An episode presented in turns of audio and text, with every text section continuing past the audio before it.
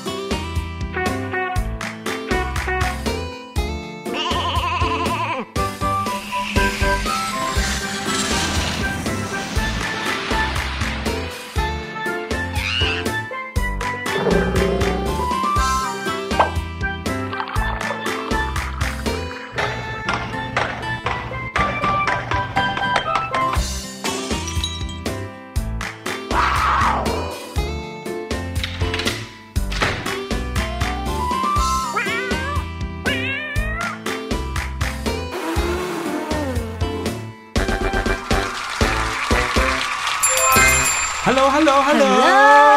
สวัสดีค่ะน้องๆทุกคนโอ้โห โหชาวเสียงสนุกทุกคนอยู่กันครบพร้อมหน้าพร้อมตาหรือเปล่าครับเอ้ยพี่แนนว่ามาพร้อมกันแล้วล่ะค่ะ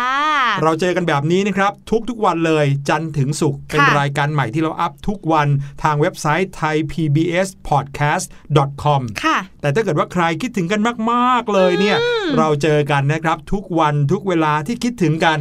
ทางเว็บไซต์นี้เช่นกันใช่แล้วล่ะค่ะใครที่เพิ่งฟังครั้งนี้เป็นครั้งแรกก็อย่าลืมไปติดตามตอนก่อนหน้านี้ด้วยเพราะว่าเรามีเยอะมากๆเลยน้องๆสามารถฟังได้ถึงโอ้โหได้ทุกเวลาไม่ว่าจะเป็นอาบน้ำก่อนนอนขับรถ อาบน้ำก็จะฟังเหรอครับ แต่ว่าขับรถเนี่ยดีแล้วนะครับคุณพ่อคุณแม่เนี่ยเขาขับรถบางทีถ้าเกิดว่าเราไม่มีอะไรที่จะคอยดึงความสนใจ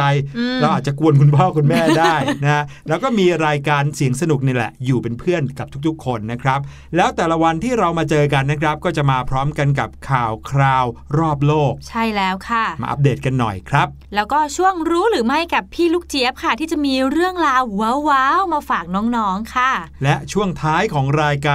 ช่วงห้องเรียนสายชิลน้องๆจะได้มาชิลสบายๆกับเรื่องราวในห้องเรียนใช่แล้วไม่ได้หมายถึงเรื่องเมาเพื่อนๆนะ แต่หมายถึง เรื่องวิชาการนี่แหละแต่เป็นวิชาการในแบบที่เราไม่ต้องขมวดคิ้วไม่ต้องเคร่งเครียดนะครับแล้วก็เป็นอะไรที่น้องๆจะได้ทบทวนก่อนเปิดเรียนจริงๆกันหน่อยนะครับดีมากๆเลยค่ะอย่างวันนี้นะครับเรื่องราวของช่วงแรกของเรา What's going on เนี่ยจะเป็นข่าวที่มาจากหลากหลายประเทศเลยโดยเฉพาะอย่างยิ่งนะครับเป็นเรื่องราวที่เกี่ยวข้องกับความสนุกสนานเชื่อไหมว่าวิทยาศาสตร์กับภาพยนตร์เนี่ยเกี่ยวข้องกันได้ยังไงอะคะเป็นหนัง เกี่ยวกับออกนอกโลกเป็นหนังแนววิทยาศาสตร์เหรอหรือว่าทดลองอะไรแบบนั้นแหละครับแต่ว่าหลายๆคนเนี่ยคงจะนึกภาพไม่ออกว่าคนที่ออกแบบชุดซูเปอร์ฮีโร่ในหนังจะกลายมาเป็นคนที่ออกแบบชุดอวกาศที่ใช้งานจริงได้ใช้งานได้จริงด้วยให้กับนักบินอวกาศตัวจริงเลยโอ้สุดยอดเลยค่ะจะเป็นยังไงเดี๋ยวเราไปติดตามกันนะครับแล้วก็เรื่องที่น่าสนุกอีกเรื่องนึงก็คือเรื่องของสวนสนุกพูดถึงสวนสนุกพี่แนนก็อยากไปขึ้นมาเลยอ่ะพี่ลุยใช่พี่แนนชอบเล่นเครื่องเล่นอะไรที่สุดในสวนสนุกครับพี่แนนชอบอะไรก็ได้ที่หวาดเสียวที่สุดในสวนสนุกค่ะพี่แนนชอบมากพี่ลุยเป็นแนวหวาดเสียวเหรอครับใช่ขอได้กรี๊ดแบบส่งเสียงดังๆเช่นอะไรอย่างเช่นรถไฟเหาะที่บ้านเราก็จะมีที่นั่งห้อยขาแล้วมันก็จะตีลังกาไปด้วยใช่ครับแล้วก็มีบ้านผีสิงนี่ถือว่าน่ากลัวไหมหวาดเสียวไหมอย่างบ้านเราเนี่ยพี่แนนว่าอาจจะไม่ค่อยน่ากลัวเท่าไหร่นะนี่แสดงว่าเป็นสายเอ็กซ์ตรีมตัวจริง แล้วก็ยังมีเครื่องเล่นอีกหลายแบบเลยนะครับที่เรียกว่าต้องอาศัยความกล้านิดนึงเพราะมีความหวาดเสียวพอสมควรอีกอย่างหนึ่งพี่หลุยที่พี่แนนชอบเขาเรียกว่า Giant Drop ก็คือเหมือนเราเนี่ยโดนปล่อยทิ้งลงมาจากข้างบนสูงๆเลยค่ะเคยเห็นครับที่เราเนี่ยจะต้องถูกลากขึ้นไปบนเสาสูงๆก่อนใช่แล้วพอเครื่องลากขึ้นไปจนถึงบนสุดแล้วเขาจะปล่อยทิ้งลงมาเลยนั่นแหละค่ะเหมือนเราตกจากตึกอย่างนี้โอ้ยพี่แนนทำไมถึงได้เป็นตัวอย่างที่ไม่ดีให้กับน้องๆอย่างนี้เนี่ยทำไมล่ะคะพี่หลุย ต้องบอกน้องๆอย่างนี้ก่อนนะครับว่าในสวนสนุกเนี่ยถึงแม้ว่าเครื่องเล่นจะหวาดเสียวแต่ก็มีระบบของการเซฟตี้หรือว่าป้องกันความปลอดภัยเอาไว้แน่นอนค่ะแต่ไม่ว่ายังไงก็ตามแต่ก็ขึ้นอยู่กับใจของคนเล่นด้วยเหมือนกัน บางคนไม่ชอบอะไรหวาดเสียวแบบพี่แนนเนี่ยต้องบอกเลยนะยกนิ้วให้เลยว่าเก่งมากเพราะว่าพี่หลุยส์ก็จะไม่กล้าเล่นเครื่องเล่นอะไรที่หวาดเสียวขนาดนั้นและอย่างพี่หลุยส์เล่นอะไรคะพี่หลุยส์ล่ะครับม้าหมุนสิครับ แน่นอนม้าหมุนก็พอใช่ไหมคะใช่แล้วก็อย่างไวกิ้งเนี่ยนะครับถือว่าเป็นอะไรที่หวาดเสียวที่สุดแล้วที่เขาจะต้องแกว่งไปแกว่งมาบนเรือไวกิ้งใช่ไหมส่วนเครื่องเล่นอื่นๆที่ชอบเนี่ยส่วนใหญ่จะเป็นการปั่นเป็ดหรือเปล่าคะพี่หลุย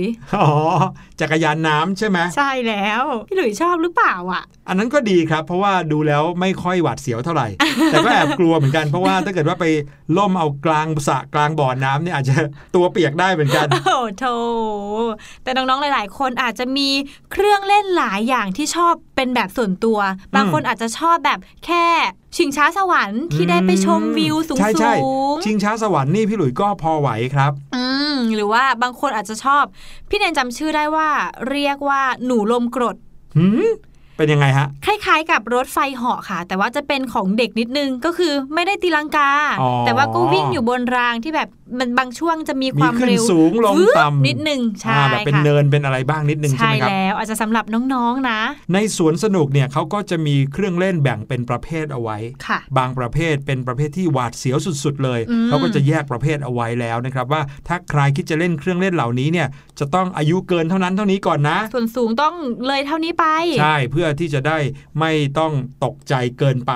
หรือว่าใครที่มีโรคประจำตัวเนี่ยเขาก็จะไม่แนะนำให้เล่นนะครับต้องเรียกว่าทั้งจิตใจทั้งร่างกายต้องแข็งแรงพอสมควรแต่ว่าเครื่องเล่นอีกส่วนหนึ่งก็เป็นเครื่องเล่นแบบเบาๆที่ใครๆก็สามารถไปเล่นได้ใช่ไหมอันนี้เล่นกันเป็นครอบครัวก็ได้แต่เดี๋ยวช่วง What's Going On ในวันนี้นะครับจะชวนน้องๆไปฟังเรื่องราวของสวนสนุกแห่งหนึ่งซึ่งไม่อนุญาตให้ส่งเสียงกรี๊ดเลยอ้าวไม่อนุญาตให้ส่งเสียงแห่งความสนุกสนานเลยโอ้ยอย่างนั้นได้ยังไงอ่ะพี่ลุยนั่นน่ะสิจะเป็นยังไงเดี๋ยวติดตามกันช่วงหน้าตอนนี้ไปฟังเพลงกันก่อนครับคิดจะออกจากบ้านโดยไม่ยอมบอกแม่ระวังจะโดนรังแกเหมือนเจ้าแกะน้อย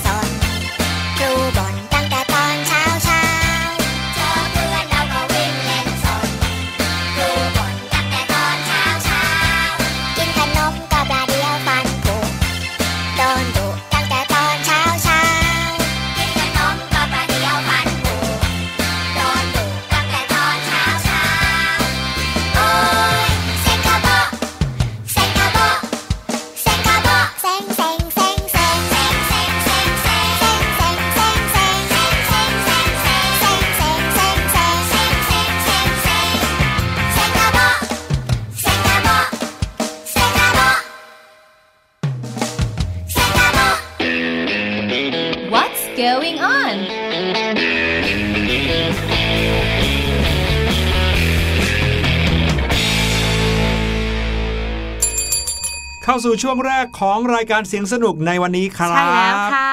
ช่วง What's Going On ใช่แล้วช่วงนี้เราจะมาพร้อมกันกับข่าวคราวจากทั่วทุกมุมโลกเลยใช่แล้วค่ะทั้งในเอเชียยุโรปอเมริกา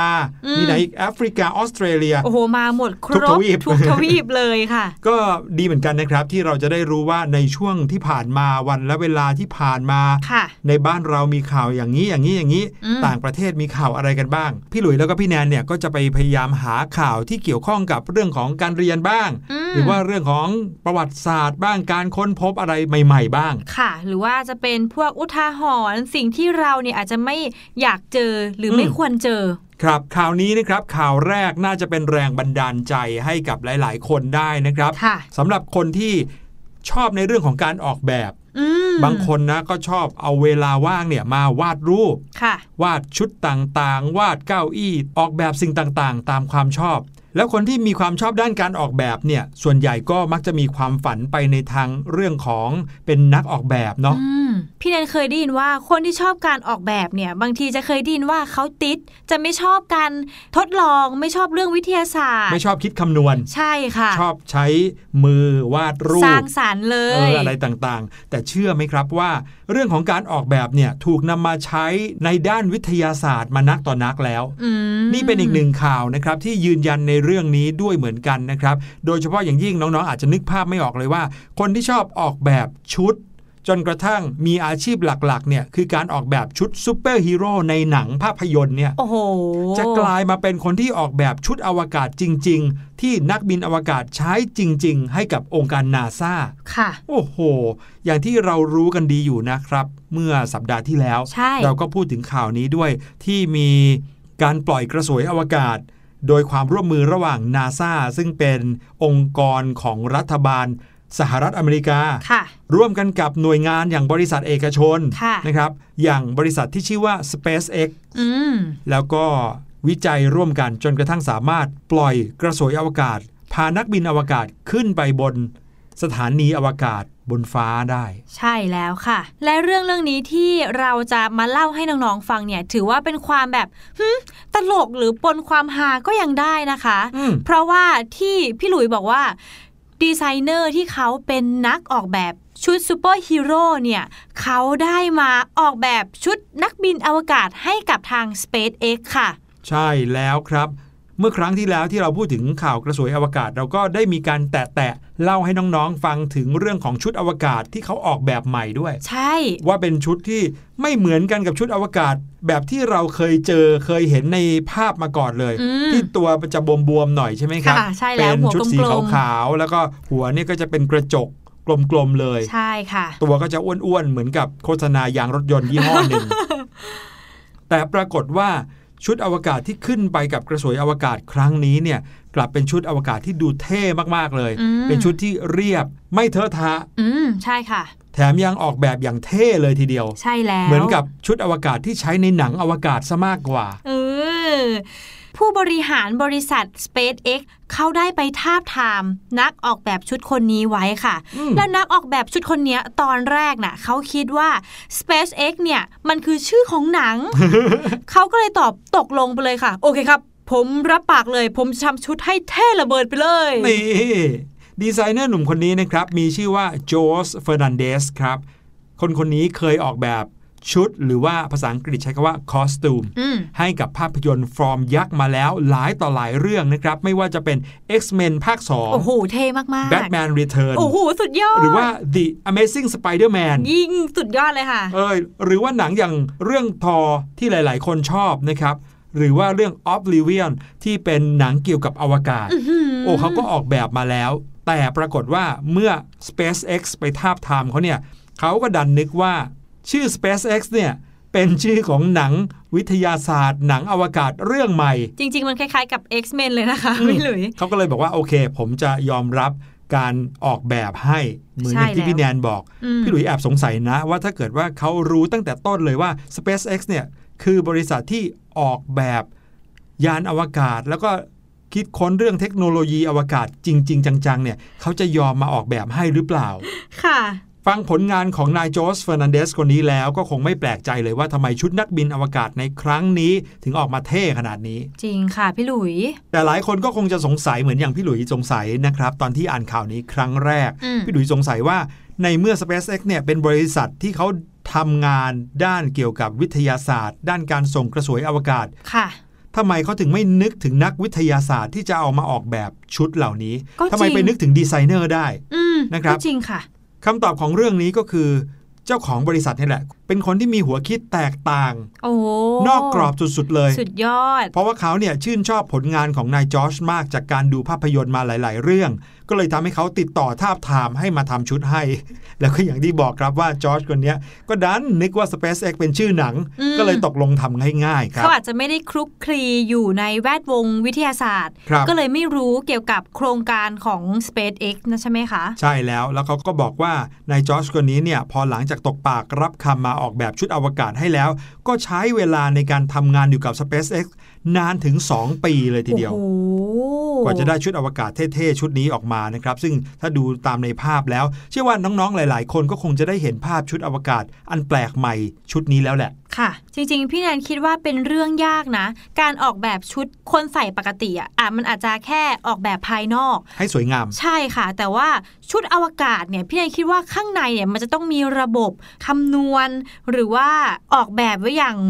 สุดยอดเลยนะแต่ว่าคนนี้เขาก็เลยใช้เวลานานถึง2 ปีเลยใช่ไหมคะพี่หลุยใช่เพราะว่าชุดอวกาศเนี่ยจะต้องมีคุณสมบัติบางอย่างที่จะช่วยเหลือนักบินอวกาศด้วยเช่นการรักษาอุณหภูมิเช่นน้ำหนักที่จะต้องเบาหรือว่าวัสดุที่ทนทานเป็นพิเศษแบบนี้เป็นต้นนะครับสุดยอดมากเลยนะคะก็เลยบอกได้ว่าในการออกแบบครั้งนี้ก็ถือเป็นครั้งประวัติศาสตร์ครับที่เกิดจากความงงไม่รู้กันของคน2 ฝ่าย ค่ะแต่ว่าก็ออกมาเป็นนวัตกรรมที่ถือว่ายอดเยี่ยมและก็ล้ำสมัยมากๆเลยค่ะครับผมขอบคุณข่าวจากนิตยสาร Forbes นะครับมาถึงอีกเรื่องนึงครับเป็นเรื่องราวของพี่น้องฝาแฝดโอ้โหรอบนี้มาทำอะไรกันนะพี่น้องฝาแฝดเนี่ยจะต้องมีความเหมือนกันมากๆเลยใช่ไหมใช่ค่ะพี่แนนเคยมีเพื่อนเป็นฝาแฝดไหมครับมีค่ะพี่หลุยจนถึงทุกวันนี้พี่แนนก็ยังแยกเขาไม่ออกเลยว่าเขาเป็นผู้ชายนะชื่อบิ๊กกับบอสครับพี่แนนจำได้ว่าเรียกเนี่ยผิดเกือบทุกครั้งอาจจะมีจุดสังเกตแต่ว่าพอเราแบบรีบหรือว่าไม่ทันสังเกตก็จะแบบบิ๊กเอ้ยไม่ใช่บอสแบบไม่ใช่ผมบิ๊กครับ ก็มีความทักผิดกันบ่อยๆใช่ไหมครับเนื่องจากว่าฝาแฝดเนี่ยมักจะเหมือนกันจริงๆไม่ว่าจะเป็นเสื้อผ้าที่ใส่บางบ้านนะโดยเฉพาะเด็กๆเนี่ยคุณพ่อคุณแม่มักจะให้ลูกๆที่เป็นฝาแฝดแต่งตัวเหมือนกันด้วย ใช่ค่ะพี่หลุยแล้วก็ลักษณะก็จะคล้ายกันพอโตขึ้นมาหน่อยนะครับเป็นวัยรุ่นหน่อยเป็นผู้ใหญ่หน่อยก็จะมีรูปร่างหน้าตาที่เหมือนกันความผอมความอ้วนความสูงเหมือนกันเป๊ะเลยนะครับแต่ปรากฏว่ามีฝาแฝดอยู่2 คนนะครับเขาทดลองอันหนึ่งซึ่งทำให้เห็นได้เลยว่าเรื่องของสารอาหารที่รับประทานเข้าไปเนี่ยมีผลสุดๆต่อร่างกายกลายเป็นว่าฝาแฝดไม่เป็นฝาแฝดอีกต่อไปแล้วจากการกินที่ไม่เหมือนกันน่าเปลี่ยนไปเลยเหรอคะพี่หลุยใช่ครับ ฝาแฝดเขาทดลองในแบบที่ถ้าใครได้รู้นะจะต้องอึ้งไปตามๆกันเลยค่ะฝาแฝดคู่นี้ค่ะนามสกุลเทอร์เนอร์ค่ะมีอายุ32 ปีแล้วก็คือเป็นฝาแฝดต้องเท่ากันเนาะครับคนหนึ่งค่ะชื่อฮิวโก้ค่ะแล้วก็อีกคนหนึ่งค่ะชื่อรอสค่ะอยู่ที่ประเทศอังกฤษค่ะเขาได้เริ่มทดลองการควบคุมอาหารในแบบ2 สไตล์ที่ไม่เหมือนกันเลยพร้อมกับการออกกำลังกายอย่างเป็นระบบด้วยค่ะแล้วก็ติดตามผลวิเคราะห์โดยนักวิทยาศาสตร์อย่างใกล้ชิดเป็นระยะเวลา12 สัปดาห์ค่ะครับฝาแฝดเทอร์เนอร์นี้ได้ทดลองการควบคุมอาหาร2 ขั้วครับมาตั้งแต่เดือนมกราคมที่ผ่านมาจนถึงเดือนมีนาคม12 สัปดาห์ก็คือ3 เดือนพอดีนะโดยที่เขาแบ่งกันยังไงรู้ไหม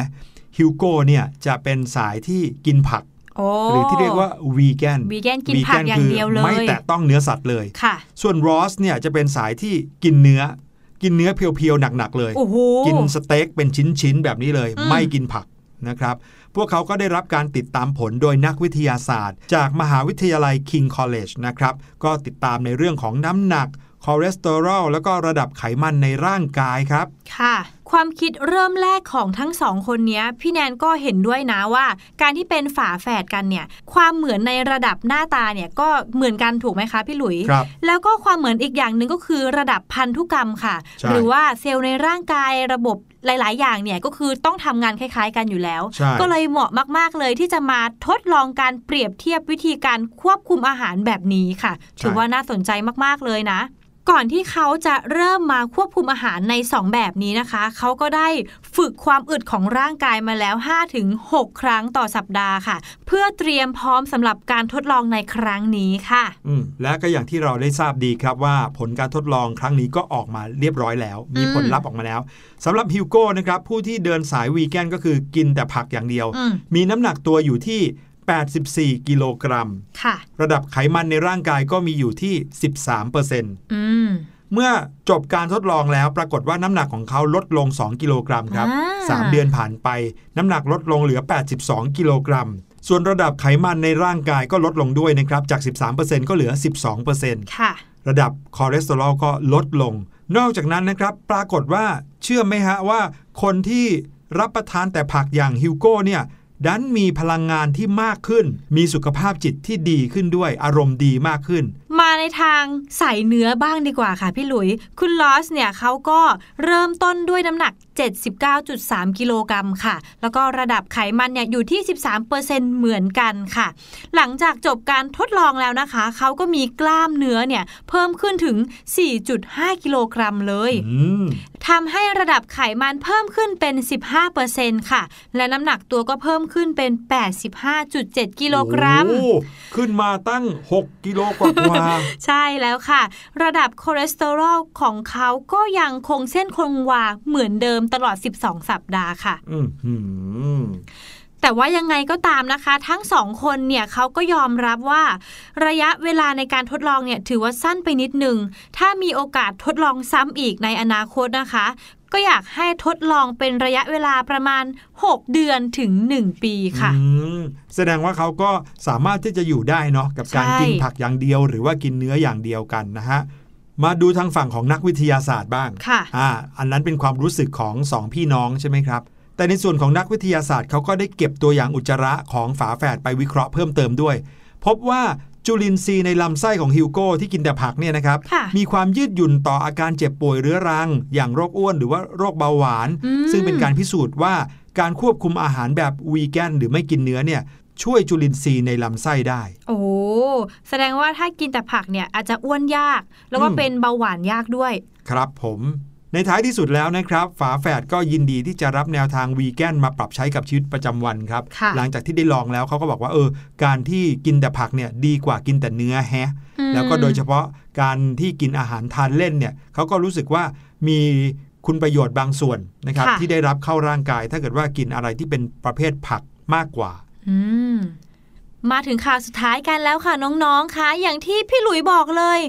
เป็นเรื่องราวของสวนสนุกที่หนึ่งค่ะที่เขาได้ประกาศออกมาว่าเขาเนี่ยไม่อนุญาตให้เราเนี่ยกรีดร้องหรือว่าตะโกนเวลาที่เล่นเครื่องเล่นในสวนสนุกค่ะจริงๆแล้วไม่ถึงขั้นเป็นกฎระเบียบนะ แต่เป็นการขอความร่วมมือครับเนื่องจากว่ามีเรื่องราวของไวรัสโควิด -19 ที่ระบาดอยู่นะครับอย่างที่หลายๆคนก็ทราบกันดีใช่เลยในประเทศญี่ปุ่นครับข่าวนี้มาจากญี่ปุ่นล่าสุดนะฮะแม้แต่สวนสนุกหลายๆแห่งเริ่มทยอยกลับมาเปิดให้นักท่องเที่ยวสามารถเข้าไปเล่นเครื่องเล่นต่างๆกันได้แล้วแต่ว่าจะต้องมีมาตรการในการป้องกันการแพร่ระบาดของโควิด -19ควบคู่กันไปด้วยครับนั่นแหละค่ะหนึ่งในมาตรการที่ถือว่าน่าสนใจแล้วก็ทำให้หลายๆคนรวมถึงพี่แนนด้วยเนี่ยถึงกับสงสัยแล้วก็แบบมันจะได้หรอก็คือมาตรการที่ทางสวนสนุกเนี่ยหลายๆที่ขอร้องให้นักท่องเที่ยวอย่าส่งเสียงกรีดร้องหรือว่าตะโกนเวลาเล่นเครื่องเล่นหวาดเสียวเลยนะครับงงไหมสำหรับสวนสนุกในญี่ปุ่นนะครับรวมถึงบริษัทใหญ่เจ้าของสวนสนุกทั่วประเทศญี่ปุ่นกว่า30แห่งครับไม่ใช่แห่งเดียวแล้วนะพวกเขาเนี่ยได้ออกมาตรการการป้องกันการแพร่ระบาดของโควิด -19 กันหลังจากที่ได้กลับมาเปิดให้บริการอีกครั้งหนึ่งซึ่งจะบอกว่าในบริษัทใหญ่ที่พูดถึงเนี่ยรวมไปถึง Universal Studio Japan ด้วยนะครับโตเกียวดิสนีย์แลนด์แล้วก็ดิสนีย์ซีด้วยโอ้โหแล้วก็รวมไปถึงสถานที่อย่างฟูจิคิวไฮแลนด์ด้วยก็เรียกได้ว่ามีแต่สวนสนุกใหญ่ๆทั้งนั้นเลยใช่ค่ะอย่างที่บอกครับว่ามาตรการอันหนึ่งที่เขานำมาใช้ก็คือขอให้นักท่องเที่ยว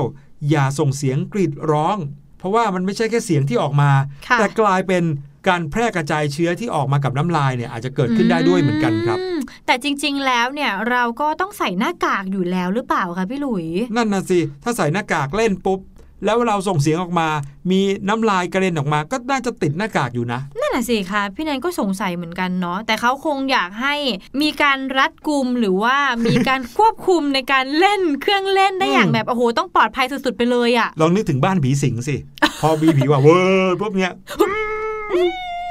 รู้ไหมครับว่าสิ่งที่เขารณรงค์กันแทนการส่งเสียงกรี๊ดหรือว่ากรีดร้องดังๆเนี่ยคืออะไรฮะอะไรคะพี่หลุยเขาบอกว่าถ้าเกิดว่าใครเกิดความรู้สึกว่าอยากจะส่งเสียงกรีดร้องให้ปรบมือ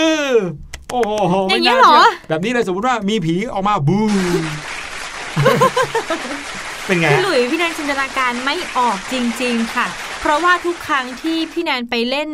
เครื่องเล่นที่มันแบบหวาดเสียวอ่ะยังไงมันก็ต้องแบบสนุกแล้วก็ต้องปลดปล่อยตัวเองออกมาก็ต้องกรีดหรือว่ากรีดร้องออกมานั่นแหละค่ะนั่นน่ะสิแถมการกรีดร้องส่งเสียงเนี่ยยังเป็นการลดความตื่นเต้นตกใจด้วยนะใช่แล้วค่ะงงไหมล่ะนอกเหนือจากมาตรการต่างๆที่บอกไปเมื่อกี้แล้วนะครับสวนสนุกก็ยังคงมีการทำความสะอาดฆ่าเชื้อเครื่องเล่นอยู่ตลอดเวลาเจ้าหน้าที่ทุกคนรวมถึงนักท่องเที่ยวเองก็ต้องใส่หน้ากากป้องกันนี่เห็นไหมเขาบอกว่าให้ใส่หน้ากากป้องกันด้วยนะแล้วก็ยังไม่ให้กรีดด้วย มีการตรวจวัดอุณหภูมิตามจุดต่างๆด้วยนะครับแล้วก็กิจกรรมในอาคารอย่างเช่นบ้านผีสิงเนี่ยพนักงานทุกคนนะครับยังคงสามารถออกมาหลอกให้ตกใจได้แม้ว่าพวกเขาอาจจะไม่สวมหน้ากากอนามัยเพราะว่าเขาจะต้องแต่งหน้าให้หล่อนๆเนี่ยเรานึกภาพสิถ้าเกิดว่ามีผีว่าเว้อแต่ว่าใส่หน้ากากใส่แมสออกมาก็ต้องเว้นระยะห่างไงครับอ๋ออยู่ไกลๆกันนิดนึงสามารถที่จะมาขู่ให้กลัวได้แต่ว่าต้องอยู่ไกลๆเกิน1 เมตรนะมาตรการสำคัญอีกอย่างหนึ่งนะครับที่ทำให้หลายๆคนเนี่ยนะครับเริ่มที่จะรู้สึกปลอดภัยมากขึ้นก็คือการพูดคุยให้น้อยที่สุดครับโดยทางสมาคมสวนสนุกเขาก็แนะนำให้พนักงานบริการลูกค้าเนี่ยให้ใส่หน้ากากใส่เฟซชิลด์แล้วก็ใช้รอยยิ้มหรือภาษากายในการดูแลลูกค้าแทนโดยไม่จำเป็นต้องใช้คำพูด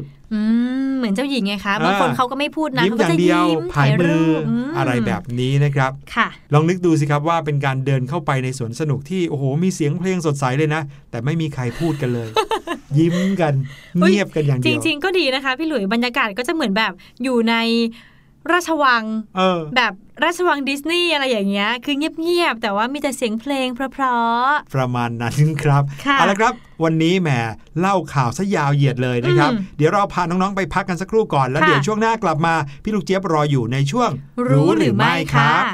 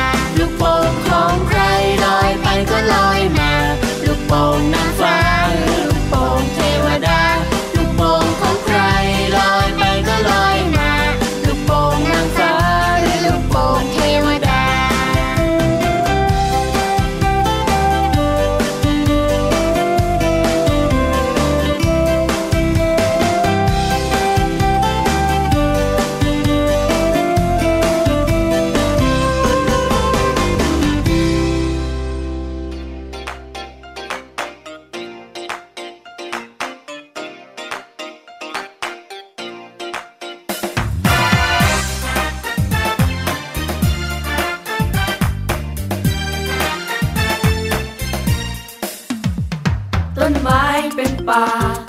เรียกน้ำจากฟ้าต้นไม้เป็นผ้าไว้คลุมพื้นดินต้นไม้เป็นบ้านให้ชีวิตได้อยู่ต้นไม้ยืนคู่อยู่กับเราเรื่อยมาต้นไม้เป็นลมหายใจแล้วต้นไม้เป็นใครต้นไม้เป็นเพื่อนของเราแล้วทำไมเพื่อนเราหายไปไหนหมดแล้วทำไมป่าหดหายแทบไม่เหลือแล้วทำไมทำร้ายเพื่อนได้อย่างเหลือเชื่อแล้วทำไมไม่ช่วยเหลือต้นไม้เพื่อนเราเลยปลูกต้นไม้กันเดี๋ยวนี้เราไม่มีแล้วเวลาทำใจปลูกต้นไม้กันเดี๋ยวนี้ทุกที่ให้เขียวสดใสปลูกต้นไม้เพื่อชีวิตต่อชีวิตต่อลมหายใจปลูกต้นไม้ให้โลกสดใสมาปลูกต้นไม้กันเถอะพวกเรามาปลูกต้นไม้ปลูกไว้ให้นกสักต้นมาปลูกต้นไม้ปลูกไว้ให้ฟ้าสักต้นมาปลูกต้นไม้ปลูกไว้ให้ดินสักต้นมาปลูกต้นไม้ปลูกเพื่อเราทุกคนคนละต้นสองต้นคือให้แผ่นดินรู้หรือไม่มาแล้วครับช่วงนี้พี่ลูกเจี๊ยบรออยู่ได้ข่าวว่าวันนี้เนี่ยพี่ลูกเจี๊ยบแต่งชุดเหมือนกับนางในราชสำนักของจีนเลยฮะ เพราะว่าพี่ลูกเจี๊ยบไปประจำอยู่ในห้องหนังสือของจีนครับมีอะไรมาเล่าให้น้องๆฟังอีกแล้วเนี่ยนั่นนะสิพี่หลุยเองเนี่ยเพิ่งรู้เลยนะว่าในห้องหนังสือของประเทศจีนเนี่ยเขามีของจำเป็นที่จะต้องอยู่ในนั้นเลยด้วยอะไรย่านั่นนะสิแต่ไม่รู้ว่าเป็นอะไรบ้าง ไปฟังพี่ลูกเจี๊ยบกันก่อนดีกว่านะครับในช่วงรู้หรือไม่ครับรู้หรือไม่กับพี่ลูกเจี๊ยบสวัสดีค่ะได้เวลาดีๆกลับมาพบกับพี่ลูกเจี๊ยบแล้วนะคะในช่วงของรู้หรือไม่นั่นเองค่ะจริงๆแล้ววันนี้เนี่ยนะคะพี่ลูกเจี๊ยบเนี่ยจะทำเสียงดังเนี่ยไม่ได้เลยเพราะว่าจะพาทุกคนมาที่ห้องหนังสือเพื่อที่จะมาตามหา4สิ่งล้ำค่าในห้องหนังสือนั่นเองค่ะน้องๆรู้หรือไม่คะว่าสำหรับคนจีนแล้วเนี่ยสิ่งสำคัญ4อย่างที่เป็นอุปกรณ์สำคัญในห้องหนังสือมีอะไรบ้าง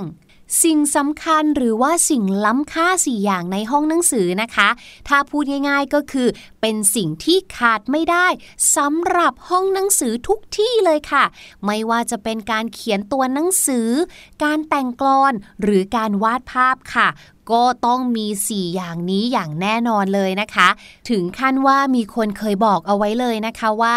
ทั้ง4อย่างนี้คือรากฐานทางวัฒนธรรมจีนที่บ่งบอกถึงความเจริญรุ่งเรืองของจีนในอดีตจนกระทั่งถึงทุกวันนี้เลยล่ะค่ะและสิ่งสำคัญทั้ง4อย่างในห้องหนังสือนะคะก็ได้แก่อย่างที่1คือผู้กันค่ะผู้กันก็คือเครื่องเขียนแบบหนึ่งนะคะที่ใช้ในการเขียนอักษรและวาดภาพค่ะคนจีนถือว่าเป็นสิ่งสำคัญอันดับแรกสุดในห้องหนังสือเลยแหละค่ะอย่างที่2นะคะจะวาดภาพหรือจะเขียนตัวอักษรได้มีผู้กันอย่างเดียวก็เขียนไม่ติดสิคะก็จะต้องมีหมึกด้วยค่ะ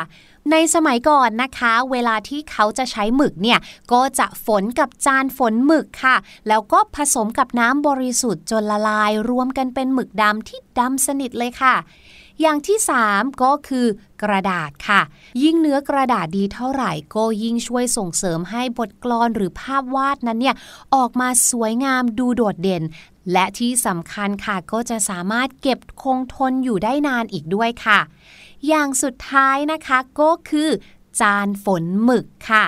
จานฝนหมึกนะคะหน้าตาของเขาเนี่ยก็จะเป็นหินสีดำค่ะที่ทำออกมาเป็นรูปจานรองน้ำหมึกนั่นเองค่ะจานนั้นนะคะก็จะมีลักษณะเป็นแอ่งหลุมขนาดเล็กด้วยค่ะเพื่อที่จะรองรับและเก็บกักน้ำหมึกเอาไว้สำหรับใช้ในการเขียนอักษรในแต่ละครั้งค่ะสิ่งของทั้ง4อย่างนี้นะคะมีอยู่1อย่างค่ะที่น่าสนใจมากกว่าเพื่อนเลยนั่นก็คือหมึกค่ะ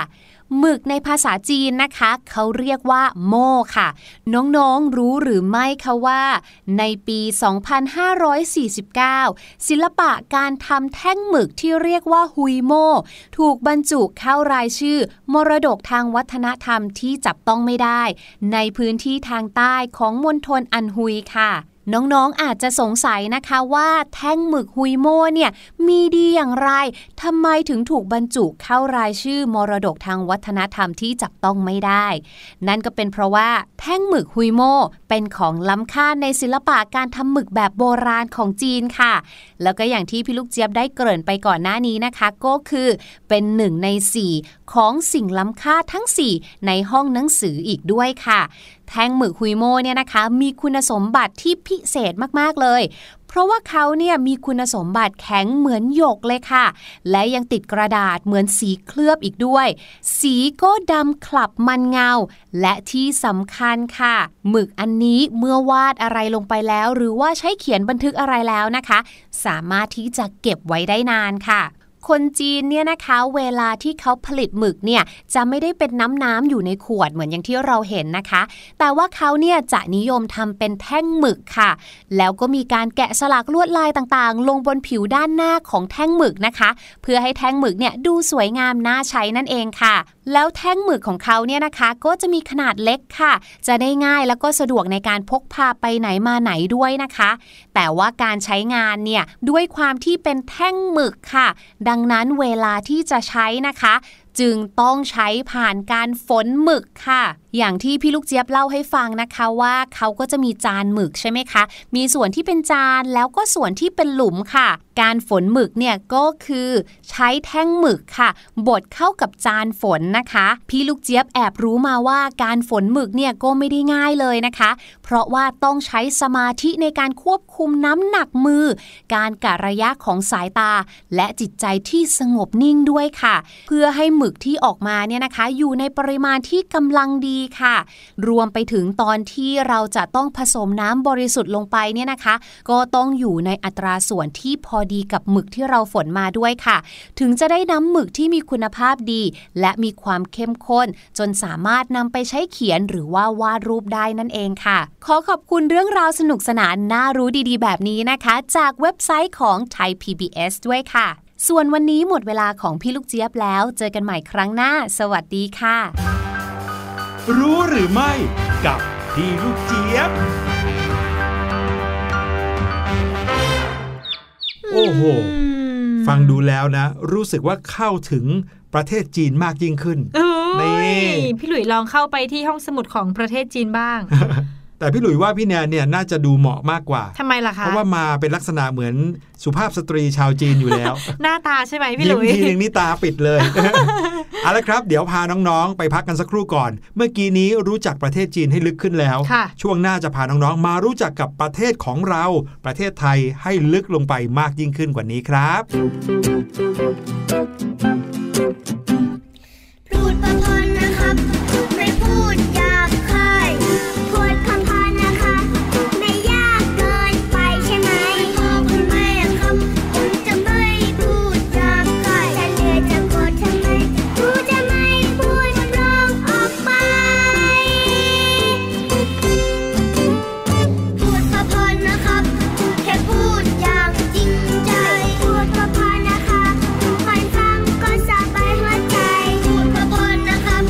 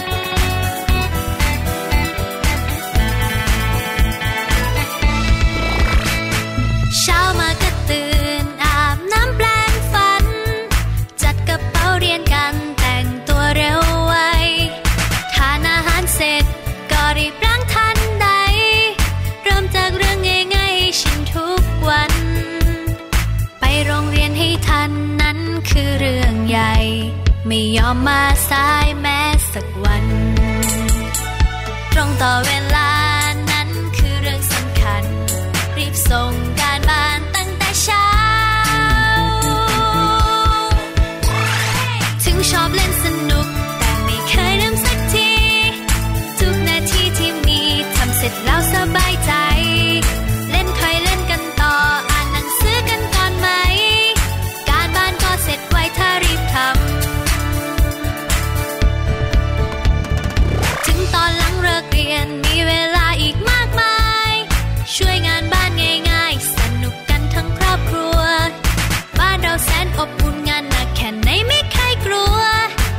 เพราะเราช่วยกันไปโรงเรียนให้ทันนั้นคือเรื่องใหญ่ไม่ยอมมาสายแม้สักวันตรงต่อเวลานั้นคือเรื่องสำคัญรีบส่งการบ้านตั้งแต่เช้าถึงชอบเล่นสนุกแต่ไม่เคยลืมสักทีทุกนาทีที่มีทำเสร็จแล้วสบายใจ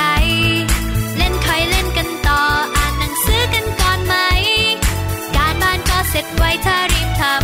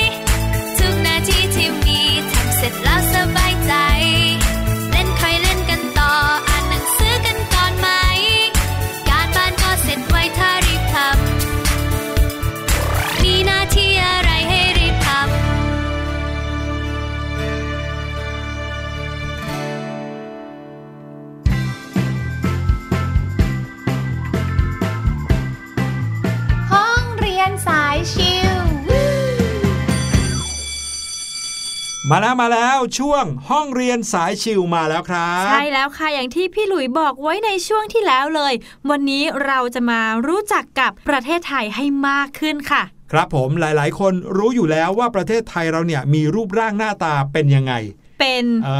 ขวานทองใช่ไหมขวานแต่ก็ไม่ใช่สีทองหรอกนะเพียงแต่ว่าในอดีตเนี่ยเขาพูดถึงแผ่นดินที่มีคุณค่าเราก็ใช้คำว่าแผ่นดินทองใช่ไหมเราก็เลยมีการเรียกรูปร่างหน้าตาของประเทศไทยที่ลักษณะคล้ายกับขวานเนี่ยว่าขวานทองใช่แล้วค่ะแต่ว่านะครับวันนี้เราจะรู้จักกับประเทศไทยให้มากยิ่งขึ้นว่ารูปร่างลักษณะที่เราเห็นเนี่ยมีขนาดเท่าไหร่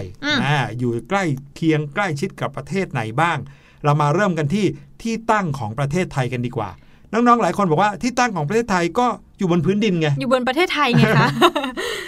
ประเทศไทยนะครับตั้งอยู่ในภูมิภาคที่เรียกว่าเอเชียตะวันออกเฉียงใต้ครับคือทวีปเอเชียเราเนี่ยใหญ่มากก็มีการแบ่งเป็นภูมิภาคต่างๆทางตะวันออกเฉียงใต้เนี่ยมีหลายประเทศเลยหนึ่งในนั้นคือมีประเทศไทยด้วยนะครับในพื้นที่นี้เรียกว่าคาบสมุทรอินโดจีนซึ่งอยู่ระหว่างกลางของดินแดนใหญ่2บริเวณก็คืออินเดียทางตะวันตกและจีนทางตะวันออกครับก็เลยเรียกว่าอินโดจีน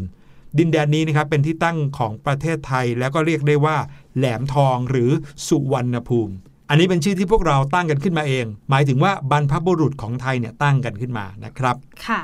ที่ตั้งทางภูมิศาสตร์บ้างค่ะน้องๆค่ะทางทิศเหนือนี่นะคะอยู่ที่ลัติจูด20องศา27ลิบดาเหนือครับทางทิศใต้ค่ะอยู่ที่ลัติจูด5องศาค่ะแล้วก็37ลิบดาเหนือค่ะทางทิศตะวันออกนะคะอยู่ที่ลัติจูด105องศา37ลิบดาตะวันออกค่ะและทางทิศตะวันตกค่ะอยู่ที่ลัติจูด97องศา22ลิบดาตะวันออกค่ะโอ้ยโอ้ยโอ้ยโอ้ยโอ้ยฟังแล้วหลายๆคนอาจจะงงว่าอะไรกันนี่ ลัติจูดลิบดาเหนือตะวันออกคืออะไร นะครับลัติจูดนะครับก็คือเส้นแบ่งเขตนั่นเองหลายๆคนอาจจะเคยได้ยินคำว่าลัติจูดลองติจูด หลายๆคนอาจจะเคยได้ยินคำว่า latitude หรือว่า longitude สองคำนี้นะครับมีความสำคัญมากๆเพราะว่าถ้าไม่มีสองคำนี้เราจะไม่รู้ตำแหน่งที่ตั้งของประเทศต่างๆในโลกเลยถ้ามีการกำหนดเส้นเอาไว้นะครับเส้นแนวตั้งเรียกว่าเส้น longitude เส้นแนวนอนเรียกว่าเส้น latitude แต่ถ้าเกิดว่าเป็นภาษาไทยเราที่คุ้นเคยคือคำว่าเส้นรุ้งเส้นแหวงเราจำง่ายๆนะครับก็คือรุ้งตะแคงแหวงตั้งเส้นรุ้งหมายถึงเส้นแนวนอนส่วนเส้นแหวงหมายถึงเส้นแนวตั้งใช่แล้วเส้นแหวงหรือว่าเส้นลองติจูดคือความหมายเดียวกันนะครับเรามาดูส่วนที่กว้างที่สุดแคบที่สุดยาวที่สุดของประเทศไทยกันดีกว่าประเทศไทยค่ะมีเนื้อที่ประมาณ 513,115 ตารางกิโลเมตรค่ะมีขนาดใหญ่เป็นอันดับที่ 3 ของภูมิภาคเอเชียตะวันออกเฉียงใต้ค่ะคือรองจากประเทศอินโดนีเซียแล้วก็พม่าค่ะอ๋อนี่เพิ่งรู้เลยนะเนี่ยว่าอินโดนีเซียถือว่าใหญ่ที่สุดในอาเซียนเลยแล้วก็พม่ารองลงมาส่วนที่กว้างที่สุดของประเทศไทยนะคะมีความยาวประมาณ750กิโลเมตรค่ะคือจากด่านเจดีย์3องค์อำเภอสังขละบุรีจังหวัดกาญจนบุรีถึงช่องเม็กอำเภอพิบูลมังสาหารจังหวัดอุบลราชธานีค่ะส่วนที่แคบที่สุดบ้างครับค่ะจะมีความกว้างประมาณเพียงแค่ 10.6 กิโลเมตรเท่านั้นเองสำหรับคนที่วิ่งมินิมาราธอนแล้วเนี่ยสามารถวิ่งข้ามจากซ้ายไปขวาได้เลยส่วนที่แคบที่สุดของประเทศไทยนะครับใช่แล้ว 10.6 กิโลเมตรอยู่ในเขตอำเภอเมืองจังหวัดประจวบคีรีขันธ์แล้วก็ความยาวของประเทศไทยครับจากเหนือสุดถึงใต้สุดนะครับก็คือที่อำเภอแม่สายจังหวัดเชียงรายนี่เหนือสุดลงมาถึงอำเภอเบตงจังหวัดยะลาใต้สุดมีความยาวประมาณ 1,640 กิโลเมตรครับอันนี้เป็นระยะทางที่พี่ตูนวิ่งหรือเปล่าคะพี่หลุยประมาณนั้นค่ะส่วนอาณาเขตของประเทศไทยนะคะก็คือรอบๆเราเนี่ยมีใครอยู่บ้างเนาะทางทิศเหนือเนี่ยจะติดกับประเทศสหภาพพม่าค่ะและสาธารณรัฐประชาธิปไตยประชาชนลาวค่ะทางทิศใต้ค่ะติดต่อกับประเทศมาเลเซียค่ะทางทิศตะวันออกค่ะติดต่อกับสาธารณรัฐประชาธิปไตยประชาชนลาวค่ะแล้วก็กัมพูชาด้วยและสุดท้ายค่ะทางทิศตะวันตกค่ะติดต่อกับประเทศสหภาพพม่าค่ะรอบๆประเทศไทยนี่ก็มีเพื่อนบ้านเยอะเหมือนกันเนาะใช่แล้วเป็นยังไงกันบ้างครับน้องๆรู้จักประเทศไทยบ้านของเรามากยิ่งขึ้นหรือยังน้องๆบอกโอ้โหรู้แบบแจ่มแจ้งเลยค่ะพี่หลุยนั่นก็คือช่วงห้องเรียนสายชิลนะครับและวันนี้รายการเสียงสนุกของเราหมดเวลาลงเรียบร้อยแล้วพบกันใหม่คราวหน้าพี่หลุยพี่แนนบ๊ายบายไปก่อนสวัสดีครับสวัสดีค่ะสบัดจินตนาการสนุกกับเสียงเสริมสร้างความรู้ในรายการ